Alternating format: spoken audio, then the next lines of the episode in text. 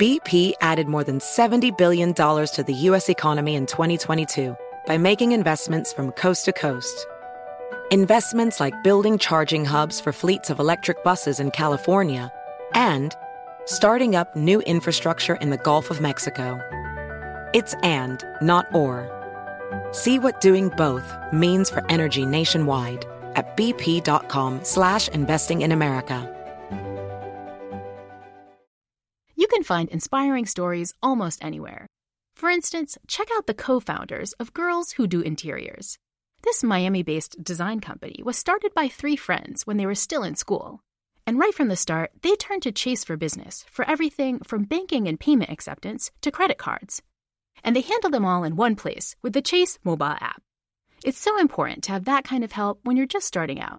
Learn more at chaseforbusiness.com. Make more of what's yours. Chase mobile app is available for select mobile devices. Message and data rates may apply. JP Morgan Chase Bank, NA member FDIC. Ready to celebrate International Women's Day? M&M's and iHeart present Women Take the Mic, sharing empowering stories of women supporting and celebrating each other. And of course, there is a smooth and creamy companion for your listening pleasure, peanut butter M&Ms, because they're just another way to help treat yourself in situations where you deserve a little added delight, like listening to your favorite podcast. So savor the deliciousness of peanut butter M&Ms and spread some positivity. From breaking glass ceilings to dominating in sports and entertainment, women truly are unstoppable.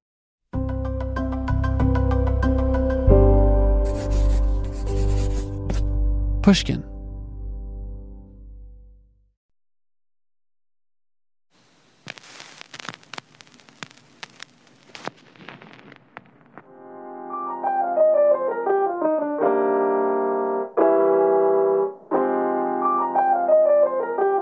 This is Talk Easy.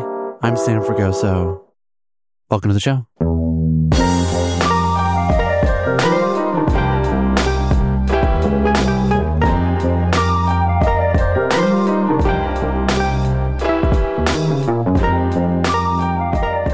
Today, we return to our conversation with artist and musician David Byrne. For the better part of a decade, Byrne was, of course, the front man of Talking Heads, a ragtag collection of former art school students that found each other in the New York punk scene of the 1970s. Together, they would become pioneers of the new wave movement, producing hit songs like Burning Down the House, Road to Nowhere, Once in a Lifetime, and This Must Be the Place. But at the height of the band's success, something remarkable happened in December of 1983. For three nights at the Pantages Theater in Los Angeles, the group performed a kind of retrospective of their work, and all of it, lucky for us, was captured on film. The result was Stop Making Sense, directed by the late, great Jonathan Demme. And to celebrate the film's 40th anniversary, the good people at A24 have recently restored it in 4K and are putting it back in theaters starting this week. If you haven't seen it in a bit or just want to hear some talking heads, here's a clip from the trailer.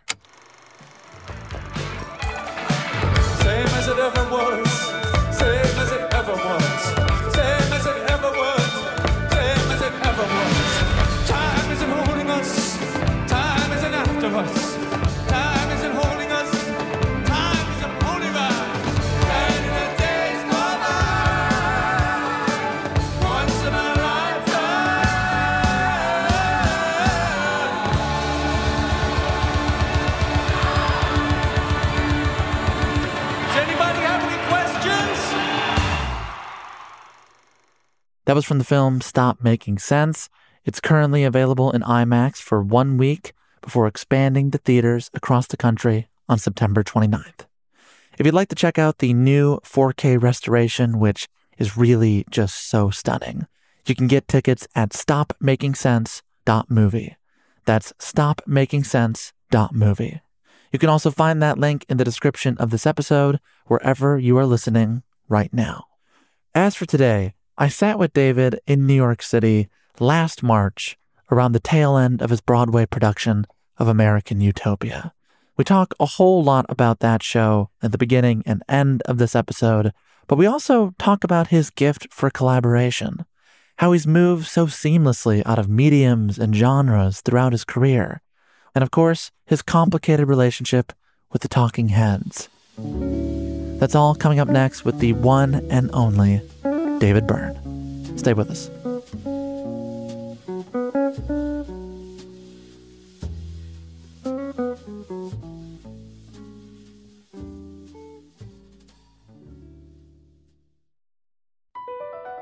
BP added more than $70 billion to the U.S. economy in 2022. Investments like acquiring America's largest biogas producer, Archaea Energy, and starting up new infrastructure in the Gulf of Mexico. It's and, not or. See what doing both means for energy nationwide at bp.com slash investing in America. Small business owners, this one's for you. Chase for Business and iHeart bring you a new podcast series called The Unshakables. This one of a kind series will shine the spotlight on small business owners like you who faced a do or die moment that ultimately made their business what it is today. Join hosts Ben Walter, CEO of Chase for Business, and Tanya Nebo, a lawyer and business consultant, on these storytelling journeys of trials, tribulations, and triumphs that hinged on a single event, a split second decision, or even a stroke of luck. Whether the story is about a warehouse going up in flames or a former partner stealing a whole roster of clients, each episode will showcase the grit, determination, and resourcefulness a small business owner needed to turn a pivotal situation into a springboard for success. Listen to the Unshakables now and learn more at chase.com slash business slash podcast. Chase, make more of what's yours. Chase mobile app is available for select mobile devices. Message and data rates may apply. JP Morgan Chase Bank, NA member FDIC, copyright 2024. JP Morgan Chase & Co. Witness the dawning of a new era in automotive luxury with a reveal unlike any other as Infiniti presents a new chapter in luxury, the premiere of the all new 2025 Infiniti QX80. Join us March 20th live from the edge at Hudson Yards in New York City, featuring an unforgettable performance by Grammy and Academy Award winning singer, songwriter, and composer, Jon Batiste. The all new Infiniti QX80 is unlike any luxury SUV you've ever seen. Smart enough to anticipate your needs even before you do. Every line, curve, and detail was thoughtfully crafted so everything for every passenger feels just right. Don't miss it. Mark your calendars and be the first to see it March 20th at 7 p.m. Eastern, only on iHeartRadio's YouTube channel. Save the date at new-QX80.com. 2025 QX80 coming this summer.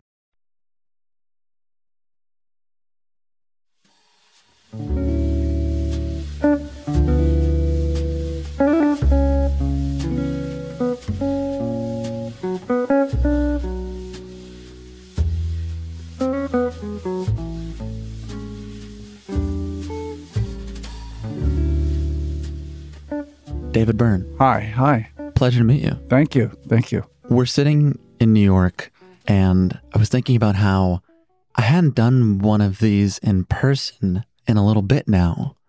It's a strange sensation sitting with a stranger you and I have never met before. How do you feel about it sitting across from a stranger on microphones? Well, I've kind of had my fill of Zooms. I think in person meetings and discussions are just a lot more fruitful. We read other people in lots of different ways that aren't communicated by phones or texts or Zooms. So a lot more gets done. I had a similar sensation that I'm having now this past week when I went to see your show on Broadway, American Utopia. I was in a room full of strangers, and I wanted to start here because in the opening of your show, you mentioned first performing Utopia in 2019. In the intervening years, you said, How I see the world has changed. And I figure we just begin in the present. What are you thinking about when you say that? What has shifted for you since March of 2020? Uh, I don't think I'm unique, but I think we've all become aware of how connected we are. Within, wow, really just months, it decimates the whole globe and it spreads everywhere. And we're not out of it quite yet in this, whatever globalized world, we can't say, oh, we'll just keep this isolated. So, yeah, that changed. I saw, I've seen simultaneously during the pandemic the rise of kind of a lot of civic awareness, people marching and talking about kind of social justice issues that were always there, but people became more vocal and vocal about it. And then at the same time, this counter trend of misinformation and just complete falsehoods and lying and all this kind of stuff, completely what would be called antisocial behavior, I guess, as if I can have my own truth. It doesn't have to do with anything that relates to reality. Whatever I say is true is true. It's like individualism cranked up to some incredible extreme. Those are the global changes that I think you and I have both seen. I think other people have seen those as well. When you said that on stage, it did feel like you were also talking about some things that have shifted inside of you. Yes, like a lot of other New Yorkers. By the way, it's perfect. As you're talking about New Yorkers, we hear a siren in the background. Yes, we are in New York. they won't let us forget it. As with a lot of other New Yorkers, yes, we kind of were in lockdown for a long time, varying levels of lockdown. But so a lot of us spent a lot of time alone, whether it was doing Zoom calls or watching streaming movies, but just being by yourself. I think I was pretty much okay with that. I mean, I wouldn't want it to go on forever. I did miss seeing people, but I'm a person who is kind of okay just being by myself sometimes. I don't mind going out to a restaurant by myself, sitting at a counter and reading a book. I don't mind that. I don't feel like, oh, poor lonely guy doesn't have anybody to go out with. I feel like, no, this is what I feel like doing tonight. so that part didn't make me kind of lose my mind. But I think for some people who really rely on their sense of self being affirmed or denied or whatever by other people, that kind of isolation was really hard on a lot of people. Are you someone that's particularly creative in that isolation? I know you had some trouble writing songs, which is where this book comes in, A History of the World in Dingbats. I tried to write some songs during the kind of the depths of the pandemic. I wrote one that was kind of funny about being attracted to someone, but all you could see was their eyes, and you couldn't get any closer than six feet. but I thought, you can try and find humor in this, but for a lot of people, this is very serious. They don't have work. People are getting sick and dying. It's not a joke. I kind of put that aside and said, let's see what happens. And what happened was I started drawing on a lot of my feelings about the pandemic and the lockdown and everything came out that way. That wasn't intentional, but after I'd done a kind of a pile of them, I looked at it and thought, oh, I see what's going on here. I'm starting to work on songs now. At that point, I couldn't figure out, I was too close to it. I couldn't figure out how to respond to this. You started performing your show before the pandemic in 2019. It was initially just a record which was released in 2018, and it seemed to be in response to the Trump presidency. Here's a quote from you The way Trump says, let's make America great again, imagining some more perfect, ideal version of America in the past, I think many of us imagine there's an ideal version of what a country could be, or what life could be, that exists maybe not in a concrete future, but in a conceptual future of some sort now that we're in 2022, living in a different version of America, at least to some degree, where are you placing the show these days? The kind of the bones of the show started coming together even before Trump was elected president. Uh, although it might seem that way, it was not really a response to him being president, although that's when a lot of the show got put up and started running, and that's certainly when it ended up on Broadway then it seemed like all the issues that we bring up in the show seemed to be things that were very kind of of the moment, but they've been kind of brewing for a while before that. When we returned to Broadway in 2021, the show had a slightly different feel. How so? It felt a little bit more celebratory in the last year or so. Whereas when we were doing it in 2019, it felt like it was a response to the kind of the anxiety I think that a lot of us have, were feeling about the state of the world, the state of the country, our own state of mind. So it was cathartic in that way. But now it seemed like the audience being together, they felt like we're kind of getting through this. And so there was a, a feeling of uh, a celebrating being together, a crowd of people being together, which hadn't happened in a long time. All those kinds of things. That mission statement in which people being together just side by side actually feels hopeful. Mm. There's something in that about longing for something better. I think that's a through line throughout the show. And it seems like it's in part informed by the William Blake poem called Jerusalem. It would later be turned into an English hymn, but it was first published in Preface to Milton, a poem from 1810. Would you mind reading it for us? Do you have it there? You, and of course you do. And did those feet in ancient time walk upon England's mountains green? And was the Holy Lamb of God on England's pleasant pastures seen? And did the countenance divine shine forth upon our clouded hills? And was Jerusalem builded there amongst these dark satanic mills? Bring me my bow of burning gold, bring me my arrows of desire, bring me my spear, O clouds unfold, bring me my chariot of fire. I will not cease from mental fight, nor shall my sword sleep in my hand till we have built Jerusalem in England's green and pleasant land. That's a poem of longing, too, longing and hope, the world that might be longed for that can be approached. When you're reading that and thinking about it in relation to American Utopia, what do you think that world looks like? Wow, what does it look like? Rather than kind of coming up with a big utopian manifesto, I tend to go for little things, little by little. I have an online news magazine called Reasons to Be Cheerful. And the other day, uh, working on an article about places that are turning back gerrymandering. And a group of people in Michigan managed to do that. The first step was to get a lot of signatures, get a initiative added to the ballot so people could have an amendment that would allow for redistricting to happen without the involvement of politicians. And they did it. So things like that, you imagine, okay, if they can do it, what if some other states can do it until basically you would like to say, what if the whole country could do that? Piece by piece. Piece by piece. Because it seems like, well, maybe that's the way it happens. One place has to show that it can be done, and then other places go, oh, that's not just a dream, and it's not just a, you know, something you imagined. It can actually be achieved. And how did you do that? And maybe we can do that. I get a little bit of hope from seeing that happening here and there in different things. That happens to be one that I'm thinking about at the moment, but there's uh, resistance to it. It's not easy. The people who did that faced legal challenges, and people tried to kind of stop them or thwart them or turn them back, but they managed to do it.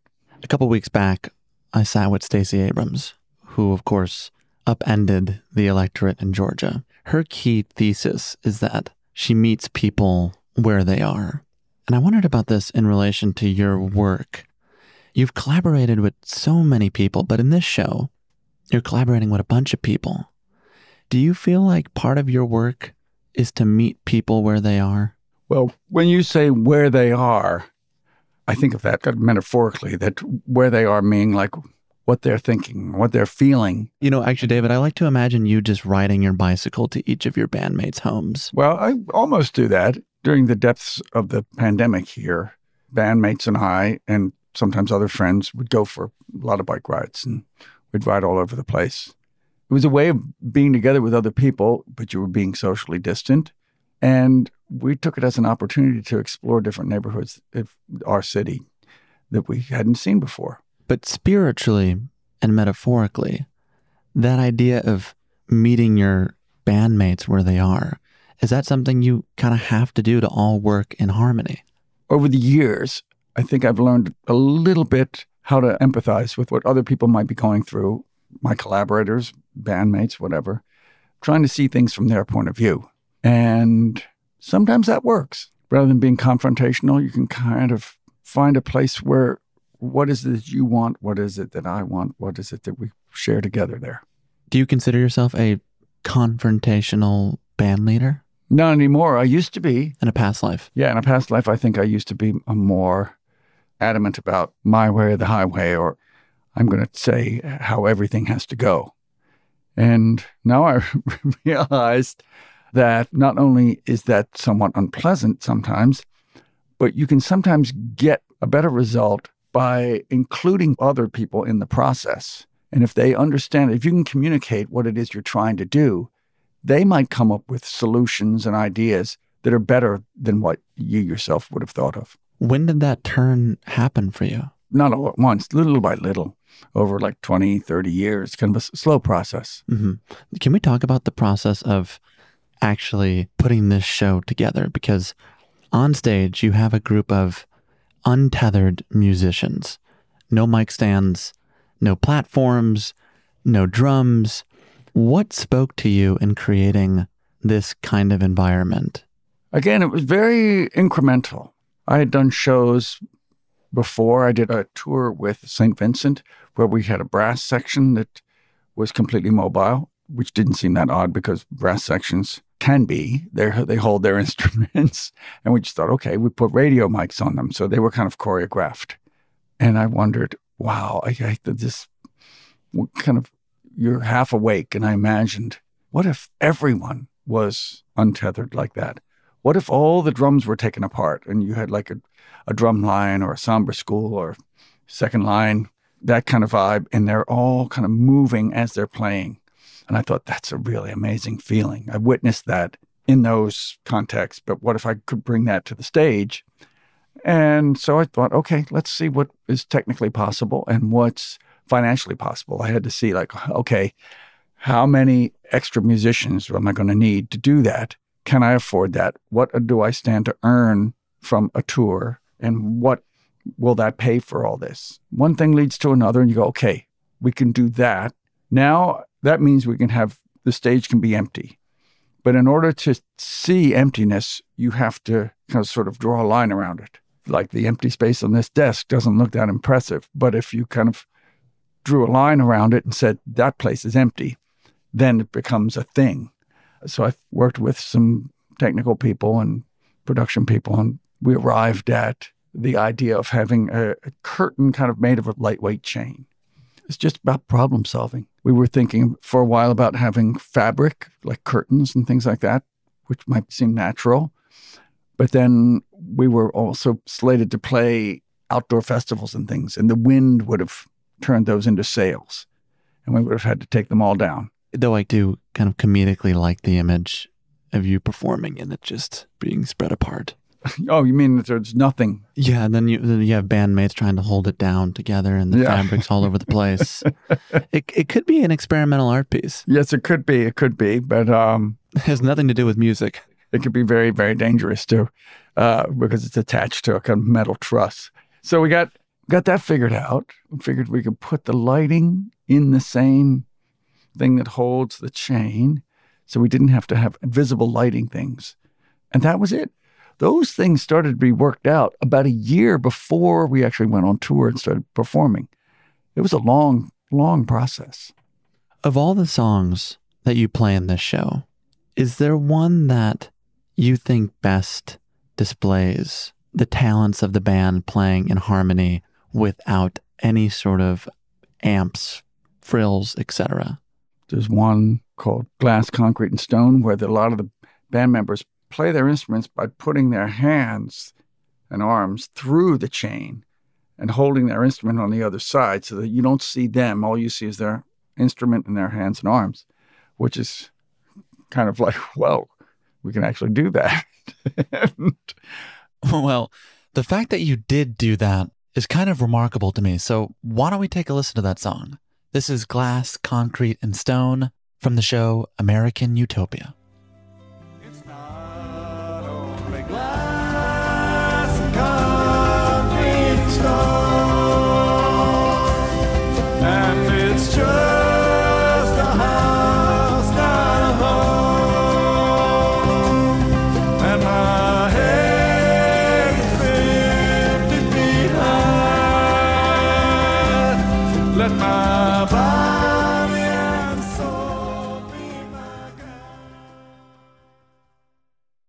That was remarkable to see that in person. But yes, that they're actually able to play that way. I saw that and I thought, I don't know if I'm ever going to be this talented at anything in my life. wow, there's a number of things where people, yeah, moving around all over the place. Coming back, in American Utopia, we open on you alone, sitting at a desk, holding a brain. You slowly then reveal this band all around you. This slow reveal of your collaborators, did you first conceive of that idea during your tour of the solo record Rei Momo in 1989? Yeah, and I'd done it before. Uh, like show that was filmed for Stop Making Sense. I started off with just me and an acoustic guitar, and then the others come out little by little. I love the idea of introducing the elements Piece by piece. piece by piece that are going to make up the show and that the audience gets to see little by little what the elements are and how they how they fit together and the audience can is kind of witness to that. So rather than kind of slamming everything out there right away to the audience kind of introducing it little by little and that let them kind of let the audience kind of figure out okay i get this now we got this added to that and now this and this and this and that. And so they're kind of putting it together in their heads as they see this happening. In your book, How Music Works, around that show I mentioned, around that tour, I bucked the tide on that tour. We did mostly new material rather than interspersing it with a lot of popular favorites, and I think I paid the price. While the shows were exciting and even North Americans danced to our music, much of my audience soon abandoned me, assuming I'd gone native. Another lesson learned from performing live. At one point, we got booked at a European outdoor music festival, and my Latin band was sandwiched between Pearl Jam and Soundgarden. Great bands, but I couldn't have felt more out of place. Yeah, that was uh, the Rei Momo tour. What are you laughing at? My kind of single mindedness and wanted to do that. I had a wonderful, wonderful time. It did probably, as I wrote there, it did probably alienate some of the kind of core Talking Heads fans who stuck with me for a while. But then when they saw me come out with a full Latin band, it was like, no, this is not exactly what we signed up for. But to my surprise, the audiences in Latin America really liked it. I thought, okay, well, this is going to be a real baptism.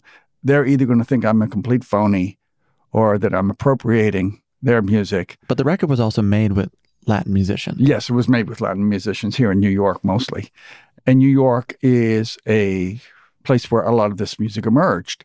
A lot of it, there were, hybrids of Puerto Rican and Cuban and African and Brazilian music, all kind of emerging out of New York over decades. So it was hard. It wasn't like I was kind of appropriating roots music from different places. This was all New York stuff. This is all stuff that was happening in New York clubs.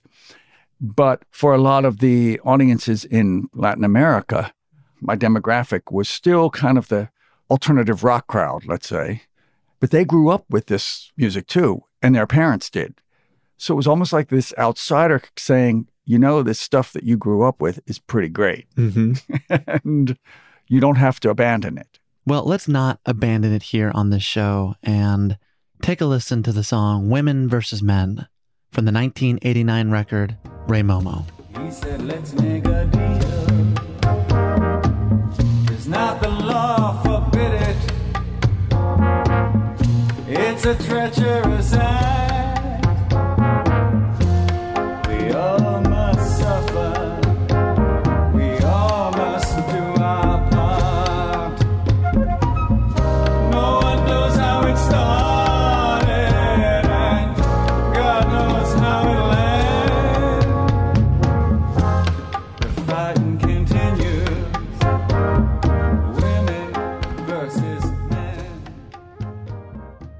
That line you have at the top, I bucked the tide on that tour.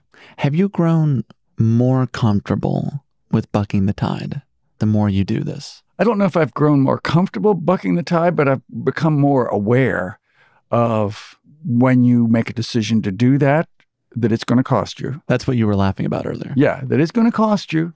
So you should need to be aware of that. Maybe it won't, but there's a good chance that it will. And so factor that in. Be ready for that. What do you mean by cost you? Well, it might cost you an audience. It might cost you monetarily. You might find that you have to play in smaller places because fewer people are interested in this new thing that you're trying out. That could happen. So you have to kind of figure out, okay, can I afford to do this? Are those concerns you have? Oh yeah. I mean, I live in the real world. I'm not going to. I ask for a budget to be done on my tours and stuff, and I want to know, okay, uh, it's not all about money, but I don't want to go home in debt, especially performing, doing a, a concert tour or something like that. Doing a say a book or a record, like uh, records these days, you don't make as much money as maybe you used to. So it's not like, okay, I can do a record and then don't have to support it with a tour or don't have to tour. The, now it's kind of the touring is where a lot of your income comes from.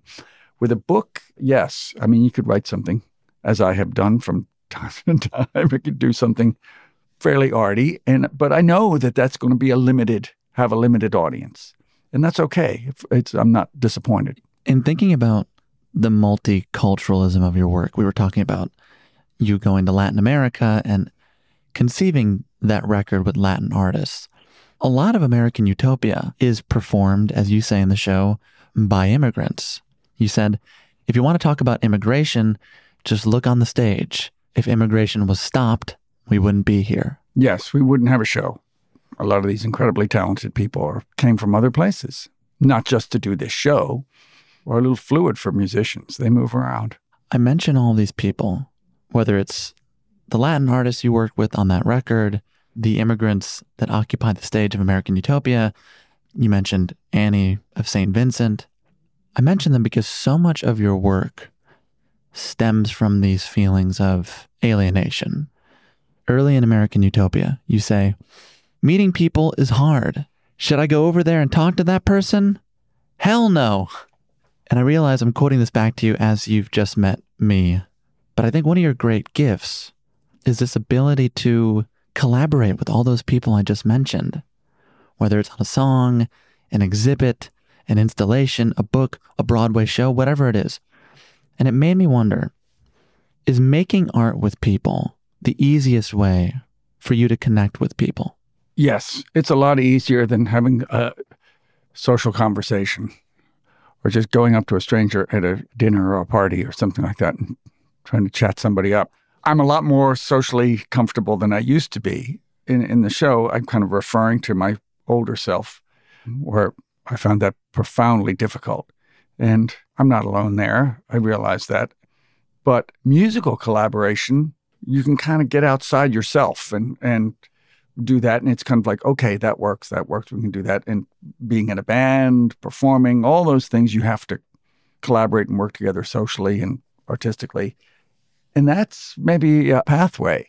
I realized in retrospect, oh, this is a pathway for me to kind of gradually, step by step, navigate kind of social relationships. What does that mean when making music? You're stepping outside of yourself. When you're making music, the decisions you're making with the other people are ideally about what's best for the song, what's best for that piece of music. I mean, they're not about me personally, they're about the song has a entity, it's a life of its own. Uh, the music has that, and you go, okay, the idea is to make that work. It's not to just prop me up. In a way, it almost sounds selfless. Well, to some extent, but we get plenty of rewards. I think a lot of artists experience this too. People enjoy the music. They feel like they know me and they feel like I'm somehow 100% responsible for it. And I feel like no, I, I, I worked on it. This is part of my job. I work on it and I honor the music and honor the writing and whatever it happens to be. But I feel like I, as a person, I'm not 100% responsible. So there's some disassociation there. To some extent. Do you think people know you? Do you believe that?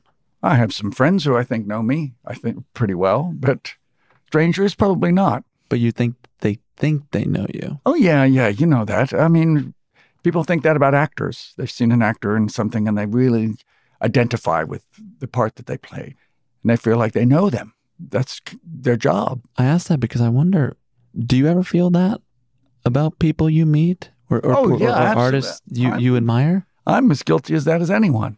There are artists whom I admire, whether it's uh, you know, movie directors or songwriters and performers and all- you know all sorts and you go you, you feel like oh that person is expressing the same stuff that i feel i get what they're doing i get what they're saying here but you know that's just a feeling What were you laughing at? i'm laughing at um how i'm as guilty of it as anyone else In my head, you were laughing at some past experience where you uh, went up to someone thinking you knew them only through their work. Yeah, yeah, yeah. I, I mean, I've been a fanboy once or twice too. I was at an event not too long ago, and across the room I saw Henry Louis Gates, the historian, and he has these documentaries and everything. And I'd like over the pandemic, I'd watched everything he'd done, every documentary, every episode. And so I thought, oh, I'm such a fan. I'm going to go introduce myself. And of course I did. And then I realized I have nothing to say. All I could say is I'm such a fan. So I felt kind of stupid, but I thought, okay, that is what you wanted to do. And now I realize that's what people sometimes do to me. He didn't say like, "Oh well, I'm actually a big fan of Remain in the Light." No, he didn't. No, he didn't. For him, it was a, a little bit of a, it was not unpleasant, but maybe an interruption. I'm sure he was pleasantly surprised. We'll be right back with David Byrne.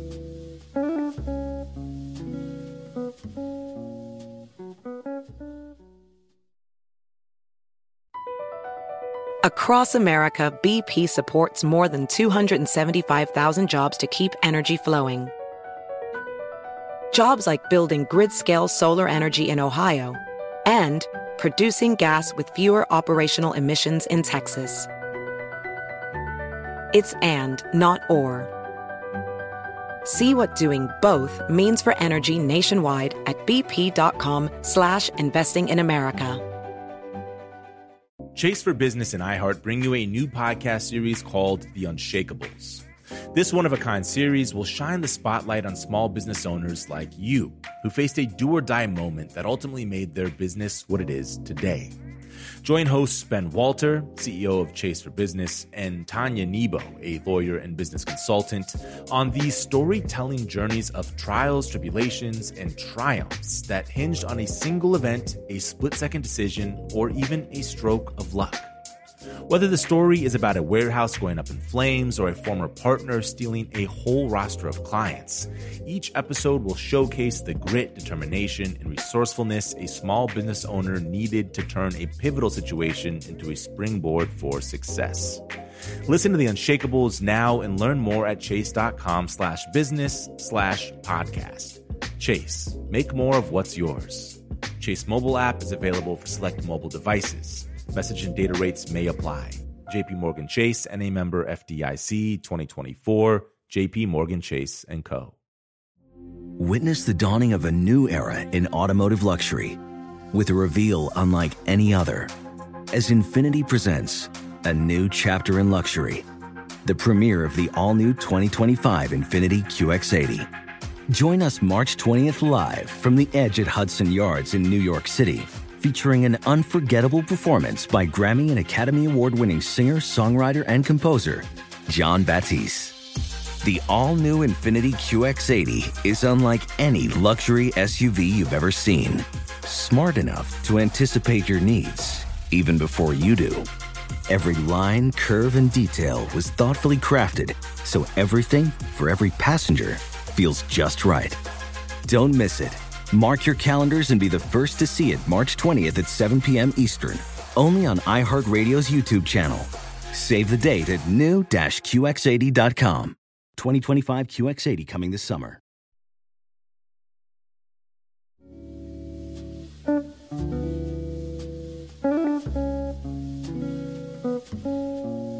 You mention in your book how music works, that later on in life, you diagnosed yourself with some mild dose of Asperger's syndrome.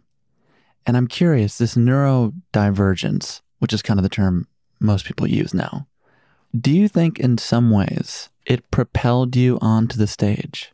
Oh, absolutely. Which I think for some people, maybe you can explain, that doesn't totally make sense, those two things. Yes, I could see where, where people would go. Wait a minute, you're uncomfortable in social situations, yet you want to jump up on stage. Somehow being on stage and performing or whatever, it didn't feel like it was myself. I mean, I realized it is myself, but I felt like it's an artificial situation. You have the framework or structure of a song or a little speech you're doing or whatever you're doing, and you're not really in a dialogue with, with people. I realized in retrospect, oh, this becomes a kind of outlet. You might find it difficult to kind of socially interact with people, but being on stage, it gives you an opportunity to say, here I am, I exist, I can express myself in front of you.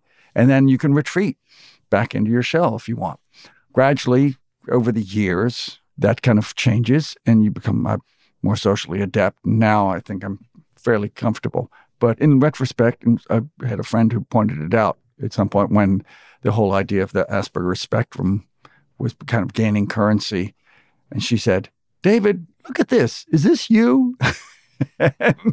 How did that interaction go? well, that's kind of was. David, is this you? She was reading something. Yeah, she was looking at something about the spectrum. And, and I said, Yeah, I recognize a lot of that. Was that the first time you did recognize some of that? It's the first time maybe I thought uh, I realized that there was a name for it and that it was not uncommon. Maybe like all of us, I didn't see this as a disability. I didn't see it as a superpower either at the time. It just seemed like this is the way I am. I'm maybe not exactly the same as everybody else. You didn't see yourself as deficient. No, I didn't see myself as deficient. I just thought, okay, I'm a little bit different. And maybe we're all a little bit different from one another. When my friend pointed that out, I realized, oh, there's a name for this. When you did receive a name for it, did it at all change how you saw yourself? No, little by little, I think I was realizing that a lot of what I was doing in my life was either compensating for that, using that to my advantage, or finding ways to interact with people that I felt comfortable with. I started working with a band of four people, and then gradually that expanded to nine people, and, and even larger bands. And dealing with other people and having to work with them professionally, you realize it's joyous. Once you get on stage and you start playing, it's this joyous experience. It's really cathartic and you start to emerge little by little. You said there were things that you would do to compensate. What did that look like? I would feel, again, comfortable working on my own and still can sometimes find it very easy to focus on, on something, kind of exclude the rest of the world. That's pretty useful when you're doing what I do. I would say so. I do remember, as I say in the show, trying to figure people out. I didn't couldn't read people automatically or naturally or instinctively. I would sometimes take things people said very literally. Is it an example here? Yes, I remember sometimes being admonished and told, David, that was not meant exactly literally. And gradually learning that sometimes when people say one thing, they assume that you can interpret that when, like, they say, maybe, maybe, in a certain way, that actually means no. They assume that you know that that means no. You can read between the lines. Yes, that you can read between the lines in the way they said something or the way their, their body language or whatever. And sometimes if you don't, if you're not able to do that, you're kind of left like, hmm, that's not a very clear answer. So you would take things incredibly literally. Not all the time, but sometimes, yes. Have you been trying to figure me out during this conversation? Oh, probably. I assume that, uh, you know, that that's what we do as people. We constantly on one level we're having a conversation, but on another level we're going, what's this person about? Where did they how do they do this? Their work is to talk to people? Yeah. I mean, I think what you're saying is true. Two people sit down, they're strangers. Of course, we're looking at each other thinking, who the hell is this person? What are they all about? Mm. Which, of course, I've been trying to figure out during this conversation. Oh, okay. you know, this literalism that you're talking about, or not always being able to read between the lines. You mentioned earlier this band that you were in called the Talking Heads. In the middle of this conversation, you said that a younger version of yourself was maybe more difficult to work with because of that single mindedness. So that that's a good example of the single mindedness is a good thing because it allows you to focus on something and really try and kind of get it to work and figure out how to do it and to the exclusion of all the other distractions around you. But then, as far as dealing with other people, that can be kind of obnoxious. And I realized that, yeah, that I, there have been times when I've been obnoxious. Hopefully, those times are fewer than they were in the past. I mean, you could say, well, I was a young younger person. I was unsure of myself, and so I would kind of lash out or act a certain way because of kind of my insecurities or whatever, which we've all seen people do that. Uh, well, we all go through a period when we're younger, sometimes pretending we're more confident than we are. But that's that sort of gets us through stuff. Fake it till you make it kind of thing. It's a little bit, yeah. There are many people listening that are going to wonder, Sam, you sat with the very talented David Byrne, and you two really didn't talk about this great band that you were in, this, Oh. this, this great music. And I want to be clear, it's not because I didn't grow up with your music. It's not because I don't love the work you've made. But it seems to me that it's a chapter of your life that you don't particularly like to talk about. It's not that I don't like to talk about it. I'm proud of what we did, and I like a lot of the work we did. I don't like to dwell on it. That's the that's the thing. I don't uh, like to dwell on it as like, well, that's the only thing you did, and everything you've done since then is kind of inconsequential. That is mind boggling. I don't know anyone who feels that way. Well, that's nice to hear. There's probably a generation that kind of grew up with that music, with the Talking Head stuff. And as with any music that you grew up with, that music had a big impact for people at a certain moment in their life. And nothing you can ever do after that will ever equal that for its impact to them because it was a particular moment in their life. So it's not about you or your work. It's about how it affected them at their life, which is a great thing. And I'm grateful for it. But I also feel like part of it is that, yeah, I just don't want to live in the past.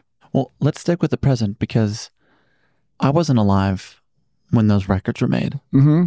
That has no bearing on my enjoyment. I still, you know, was in a college dorm listening to, Uh-huh. to the things you made. And I want to go back to your performance this past week when you and the band start playing Once in a Lifetime. In the front row, there's a little girl with her family. She couldn't have been older than four, five. Mm-hmm.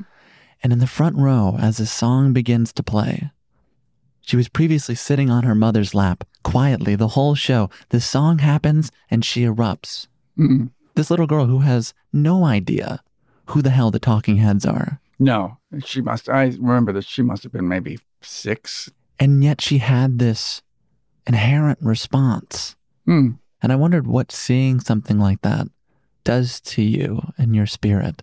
It was really nice to see. Yeah. And you feel like, oh, the appeal of this stuff kind of lives on and it's n- not just geared to a particular generation, which is really nice to see. yes. And it's really great to see her. This little girl was really engaged with the show throughout. And sometimes she would erupt in dancing, but other times she was just like watching everything, which is great. There are times though when people bring their kids and you can sense like Uh oh. the father or someone going, Son, I want you to come and see this band that means a lot to me, or this artist that means a lot to me. And the kid is just like, Oh, for God's sake, do I have to? Yes, you do. And the kid is just like not having it. I do not want my parents telling me what I'm supposed to like. I'm, I witnessed that too. I like the image of a disgruntled 14 year old boy, Oh, yeah. unimpressed. Yes, unimpressed. I'm, I'm not going to be impressed. No matter how much I like it, I'm not going to show that I'm impressed. it's a little bit of that going on. There's clearly a change that's happened in you between that younger Talking Heads frontman self and David Byrne at 64, 65. When you sat down with Spike Lee in 2020, and Spike, for reference, directed the film version of American Utopia, you said there's a character. I mean, it's me, but it's also a character who goes on a journey and ends up in a very different place from where he was in the beginning.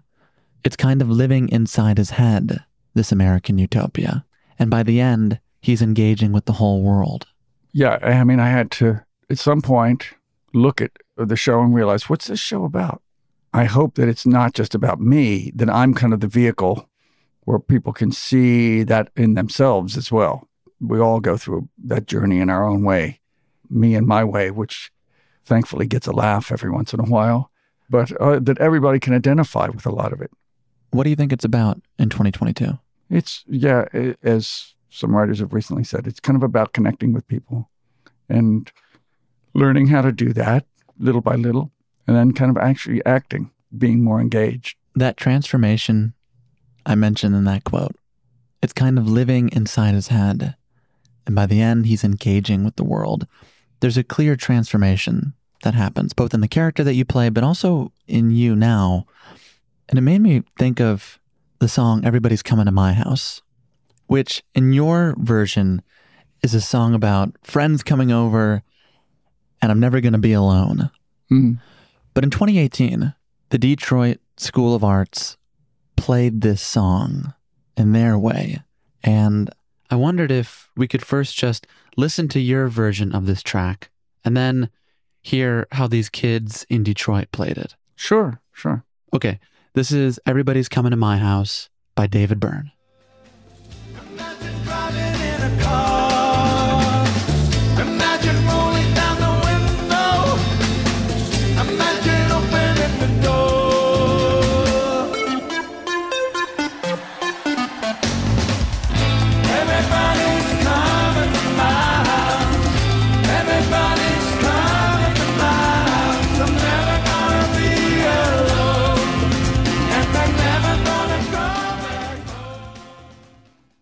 So that was your version of the song, Everybody's Coming to My House. Now, why don't we take a listen to the kids from the Detroit School of Arts?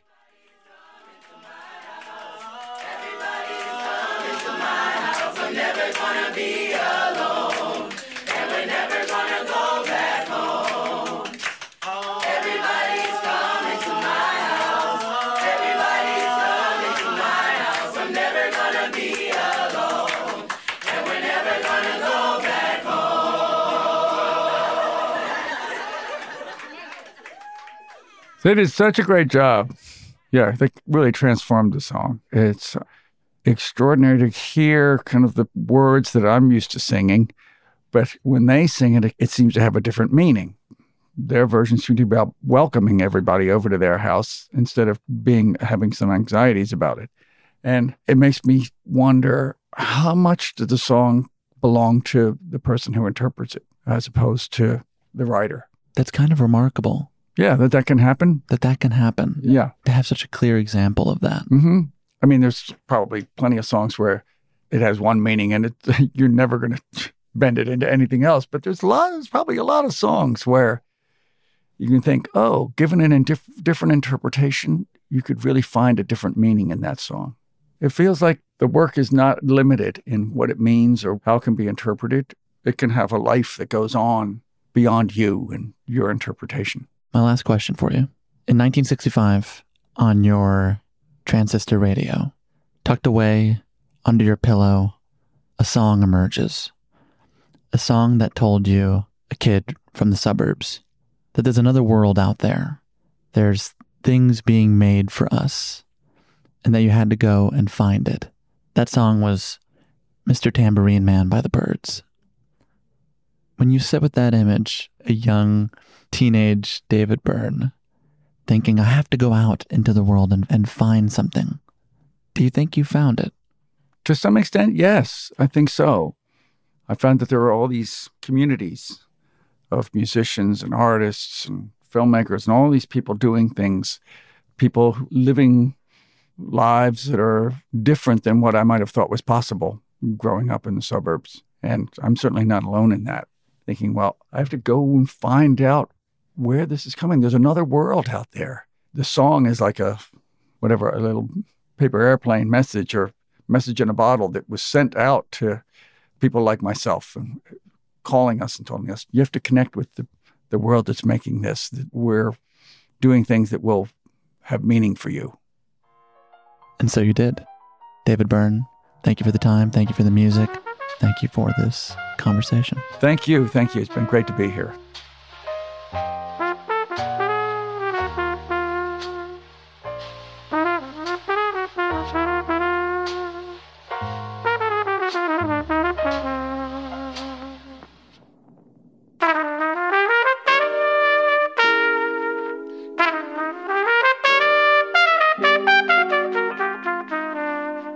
That's our show. If you enjoyed that talk with David, be sure to leave us five stars on Spotify, Apple, wherever you do your listening. If you want to go above and beyond, you can leave us a review on Apple Podcasts, share the show on social media, share it with a friend. Really, all of it helps new listeners find the show. I want to give a special thanks to the teams at Grandstand Media, Todo Mundo, A24, and of course, our guest, David Byrne. If you want to check out that new restoration of Stop Making Sense, you can find it exclusively in IMAX throughout the week. The film will also expand to theaters across the country starting September 29th. To get tickets, visit stopmakingsense.movie. That's stopmakingsense.movie. You can also find a link to showtimes and venues on our website at talkeasypod.com. For more conversations like this one, I'd recommend SD Hyam, Dev Hynes, Lorde, Ludwig Göransson, Questlove, Leve, and Arlo Parks. You can find all those and more on our website or wherever you are listening to this right now. To hear more Pushkin podcasts, listen on Apple Podcasts, Spotify, or wherever you like to listen. You can also follow us on Twitter, Facebook, Instagram at TalkEasyPod. If you want to purchase one of our mugs, they come in cream or navy, or our vinyl record with Fran Lebowitz, you can do so at talkeasypod.com slash shop. As always, Talk Easy is produced by Caroline Reebok. Our executive producer is Janix Bravo. Our associate producer is Caitlin Dryden. Today's talk was edited by Caitlin Dryden and mixed by Andrew Vastola. Our assistant editors are Clarice Guevara, CJ Mitchell, and Lindsay Ellis. Our illustrations are by Krisha Shenoy. Our music is by Dylan Peck. Photographs today are by Emma Mead. Video and graphics by Ian Chang, Derek Gabrizak, Ian Jones, and Ethan Seneca. I also want to thank our team at Pushkin Industries. Justin Richmond, Julia Barton, John Schnars, Carrie Brody, David Glover, Heather Fain, Eric Sandler, Jordan McMillan, Isabella Narvaez, Kira Posey, Tara Machado, Maya Koenig, Jason Gambrell, Justine Lang, Lital Molad, Malcolm Gladwell, and Jacob Weisberg. I'm Sam Fragoso. Thank you for listening to Talk Easy. I'll see you back here next week with writer Zadie Smith. Until then, stay safe and so long.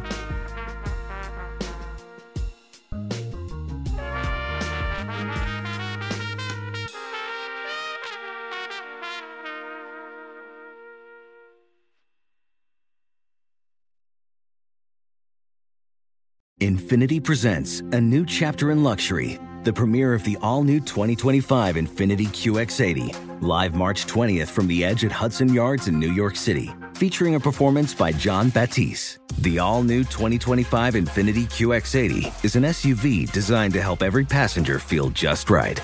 Be the first to see it March 20th at 7 p.m. Eastern, only on iHeartRadio's YouTube channel. Save the date at new-QX80.com. Don't miss it. 2025 QX80 coming this summer. Does money stress you out? Let Facet flip your financial chaos into clarity. Finding Facet immediately put us at ease. Facet's innovative approach to financial planning ensures your money works as hard as you do, enabling members to experience the joys of having your finances in order. And that makes us Facet for life now, I guess. Visit Facet.com, F A C E T.com to learn more. This ad is sponsored by Facet. Facet Wealth is an SEC registered investment advisor. This is not an offer to buy or sell securities, nor is it investment, legal, or tax advice. These testimonials are from current Facet members who are not compensated. All opinions are their own and not a guarantee of a similar outcome. Farm to store in days, not weeks. That's 80 Acres Farms. Did you know most salads travel over 2,000 miles to reach your plate? But not 80 Acres Farms. Their crisp salad greens and herbs are food less traveled. They stay fresher for longer in your fridge. My salad lasts all week long, which means less food waste and easy meal planning. Oh, and did I mention there's zero need to wash these greens? Because 80 Acres Farms uses zero pesticides. Visit 80acresfarms.com to learn more and find their salads and salad kits at your local Harris Teeter.